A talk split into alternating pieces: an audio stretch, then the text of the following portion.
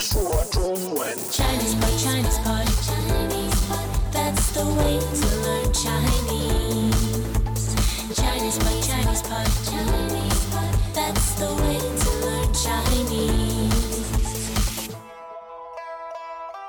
迎你收听今天的中文播客高级中文，我是朱琪。大家好，我是康妮。哎，康妮有没有注意到很多学中文的朋友，包括在我们中文播客的网络上面啊，很多都会经常讨论，呃，你是学简体中文还是繁体呀？然后哪一个更好啊？或者说，呃，反正都有很多自己的意见啊。对的，那对于我们自己中文是母语的朋友来说啊，不管是大陆这边还是香港、台湾的，哎，我们对于简体字和繁体字，好像就觉得是特别平常的，就是你从小就学了某一种，对吧？对，感觉不是特别的明显。哎，反而没有像这个后来学中文的朋友会那么重视、那么注重这件事儿啊。对，那么当然了，当一个从小学简体的人和一个学繁体字的人见面啊，我想他们真的要聊起来的话呢，也有挺多的东西可以说的啊。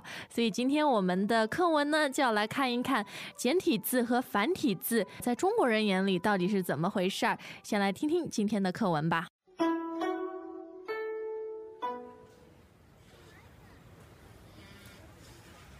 哎，真头疼，都是简体字。不会吧？看繁体字才晕。台湾很多人说简体字简直就是破坏汉字结构。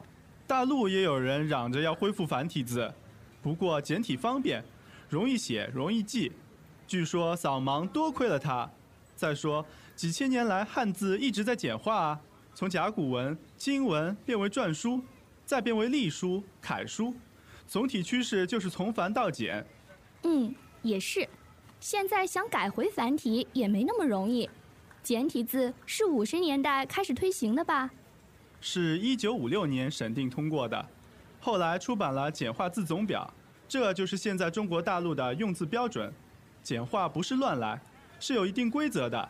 我现在也摸出点规律来了，比如困难的难是用又代替了那个复杂的偏旁，邮局的邮是换了个简单点的声旁，有的保留了原字的轮廓，比如我爱你的爱，有的是取了原字的一部分，比如学习的习，对吧？没错，其实很多简体字早就在民间流行了。从来的从和众人的众，就是笔画简单的古字。专家的专和东方的东是从草书来的，还有就是把同音字合并为简单的那个字，比如皇后的后和以后的后合并。我最摸不着头脑的就是把几个意思不同的字合并，头发的发和发财的发居然一样。可能你习惯了，觉得繁体表意清楚些。看繁体我没什么问题，要我写就玩完了。像“龟”这种字就别提了，差不多有二十笔。我可不想画一只大乌龟。现在用电脑打也没什么，像新加坡那样写简实繁也不错。书法的话，还是繁体才算艺术。呵呵，我们也别穷讨论了，快点看书吧。还有康妮，里面这些规律你摸出来了没有啊？呃，有的已经摸出来了，就像用比较简单的偏旁去代替比较复杂的偏旁，平时用到的比较多。对，那我们两个都是学简体的，但是呢，基本上繁体字都看得懂啊。对，你是怎么会看得懂繁体字的？以前我有专门的去学习过，但是对于一些结构相近的话，我可以一看就能明白是什么字。对，就是毕竟它是同一种文字嘛，就虽然有一些不同啊，但是我们总能猜出来或者能感觉到一点，对吧？对，首先这个简化的规则其实也有一定的规律的。啊，对，就像我们今天课文里说到啊，那我自己呢是小时候通过接触港台的流行文化，什么卡拉 OK 啊，还有一些小说啊，就慢慢慢慢就懂得看繁体字了。呃，有一些人啊会一直觉得繁体字才是真正代表中国传统文化的，所以他们嚷着要恢复繁体字啊。嚷着要恢复。嚷的意思呢，就是大声的去说，提出一些意见。总让我觉得这是小孩子啊，他如果想要得到一些东西，达到目的的时候，他就会嚷着我要买玩具，我要吃冰淇淋。对，跟爸爸妈妈嚷着要去买嗯一些东西。那这个字表达的就是你非常的希望达到某一个目的啊，这叫做嚷着提出你的要求。那其实简体字呢，好处当然就是很简单了，所以学起来也很容易啊。新中国成立以后啊，就进行了这个扫盲运动，那么。简体字对于扫盲还做出了很大的贡献啊！对，扫盲是怎么一回事儿呢？嗯，首先“盲”字的意思呢是说对一些事情不太了解。嗯，其实就是盲人啊，就是眼睛看不见，从这个字面的意思过来的是吧？对，那么新中国刚成立的时候呢，有些人对文化不太清楚，有很多人呢不识字，那么嗯这些人就叫做文盲，那么扫盲呢，就是要把文盲都呃清除掉。对，好像扫地一样扫掉啊。扫盲就是要让大家都识字、认识字，对吧？。对那现在其实扫盲的运用范围也很广啊。你对于某一件事不了解，比如对于体育，我说我看不懂什么足球比赛啊之类，也可以说，那你要去扫盲，对？比如说你对法律不了解，也可以是扫盲。啊，扫法盲啊，嗯那样。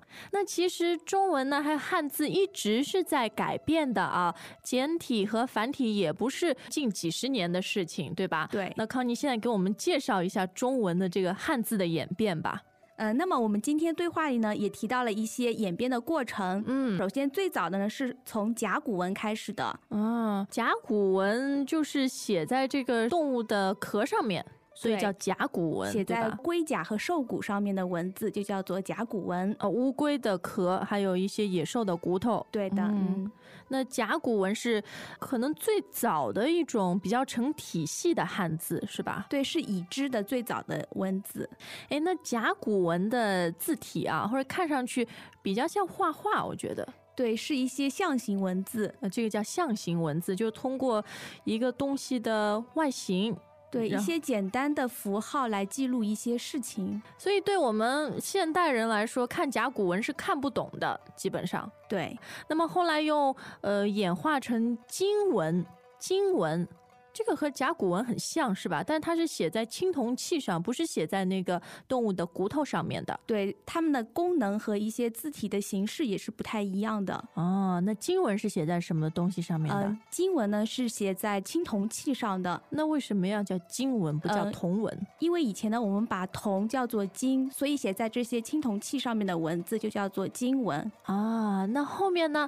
这个秦始皇统一中国以后，就有一种统一的文字，就是篆书的出现了。对，当时秦始皇统一了六国以后呢，他就开始推行统一的文字，嗯那么后来就形成了篆书。那么这种文字呢，和现在的文字比较相近。啊，所以我们去看篆书的话呢，呃，有一些还是能看懂的啊。哎，对，你刚刚说到秦始皇推行这种文字啊，其实“推行”这个词经常是被用在政策上面，对吧？推行某一种政策啊，就像对话里也说到的，推行就是把推广和执行这两个词结结合起来。，嗯，它也就是在广泛的、比较普遍的去推行。嗯，那所以现在我们中国大陆的这个简体字呢，是新中国成立以后，差不多五十年代开始推行的，对对吧？哎，那我们还是回到从前吧，看看在这个篆书以后啊，是形成了哪一种字体呢？是形成了隶书，啊，隶书经常看到什么刻在图章上面的，是这个字体啊。对，它也可以刻在一些木简上面。嗯，那么隶书好像在笔画方面啊，把以前篆书比较圆转的那些笔画呢，改为比较方的，对吧？对，一横一竖比较明显的，啊，这样书写起来呢，速度也就更快了啊。对，也容易书写。哎，那么再后来呢，就是形成了一种非常漂亮的字体，叫做楷书。对我们很多书法用字的话，就是用楷书这种形式。对，好像刚学写毛笔字的时候，我们都会去临摹啊，都会照着这种楷书写，因为它一笔一划非常的清楚。而且非常的工整漂亮。嗯，对，这种叫做楷书。那其实今天我们看到了从甲骨文。经文，然后篆书、隶书、楷书，都是一系列汉字的演变过程啊。那可能要听好多遍才能搞清楚当中的关系，是吧？那其实这些知识啊，也不是所有的中国人都懂的，我觉得绝大部分都不知道。我自己以前就不清楚，哎，对，可能只有一些文字学家们特别去钻研这些知识。嗯，但是呢，你要认这个简体字和繁体字啊，时间久了自己会摸出一些规律，对对吧？摸出规律对，首先这个规律的意思呢，是说一些事物的共同的特点。啊。那么，比如说简体字、繁体字，如果你知道一些规律的话呢，意思就是通过这一些比较少的规律，你可以认识很多的简体字和繁体字。对的，那么摸出规律是什么意思呢？这里摸的意思呢，它是说尝试着去了解、去做一些事情。哦，就是摸索，对吧？那么我开始我不知道，经过一些努力之后，我就摸出了一些规律。哎，康妮啊，这里是摸出规律，然后呢，我们还有一个用法叫做摸不着头脑，又是这个摸啊。对，摸不着头脑这个用法意思呢，是说弄不清楚是怎么一回事。嗯，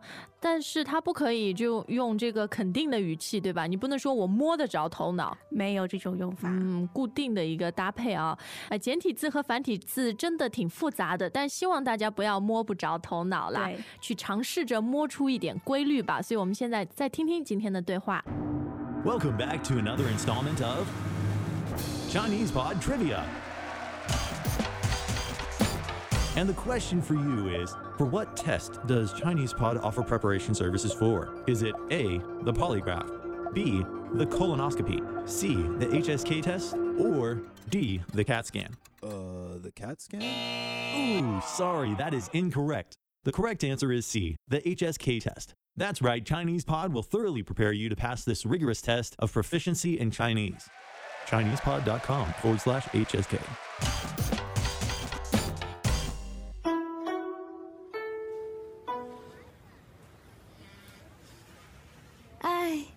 头疼，都是简体字。不会吧？看繁体字才晕。台湾很多人说简体字简直就是破坏汉字结构。大陆也有人嚷着要恢复繁体字，不过简体方便，容易写，容易记。据说扫盲多亏了它。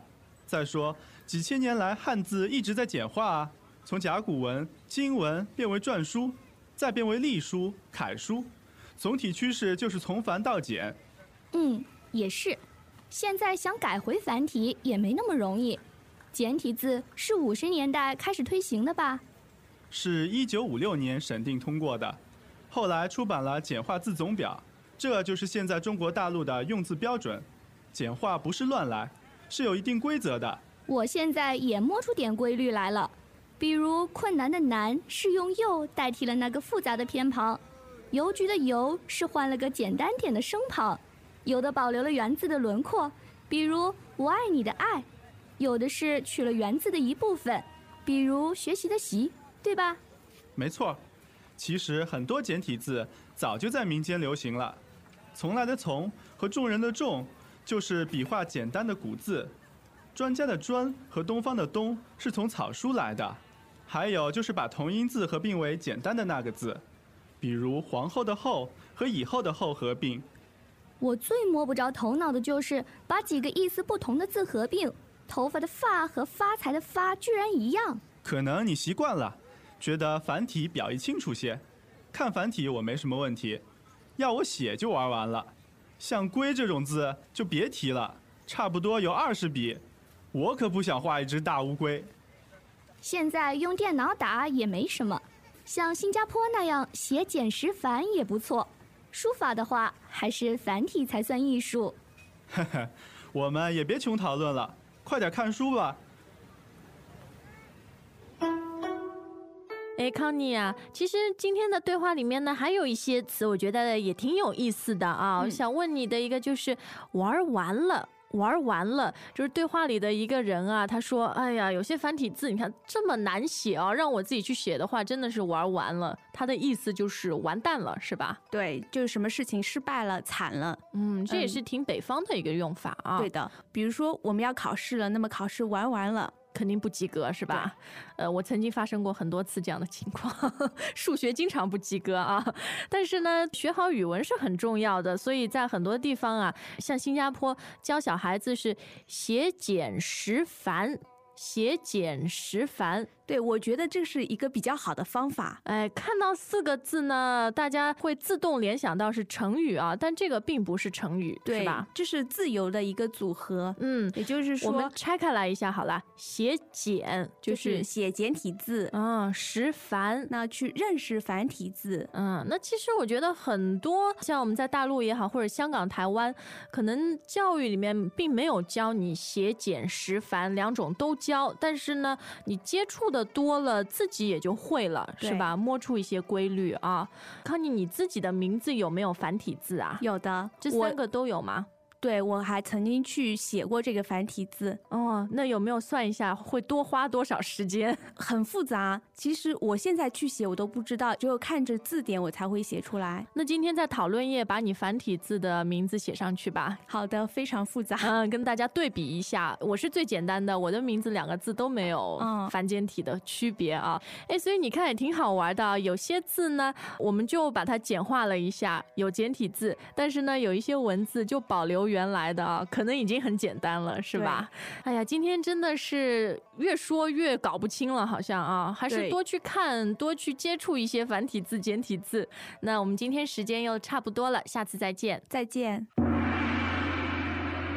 As usual, ChinesePod provides an extensive selection of learning materials for this lesson on its website, www.chinesepod.com. You can access this lesson directly with the lesson number, 0795 so just go to www.chinesepod.com slash 0795 and you will find a transcript, vocabulary, and much more. The link again, www.chinesepod.com slash 0795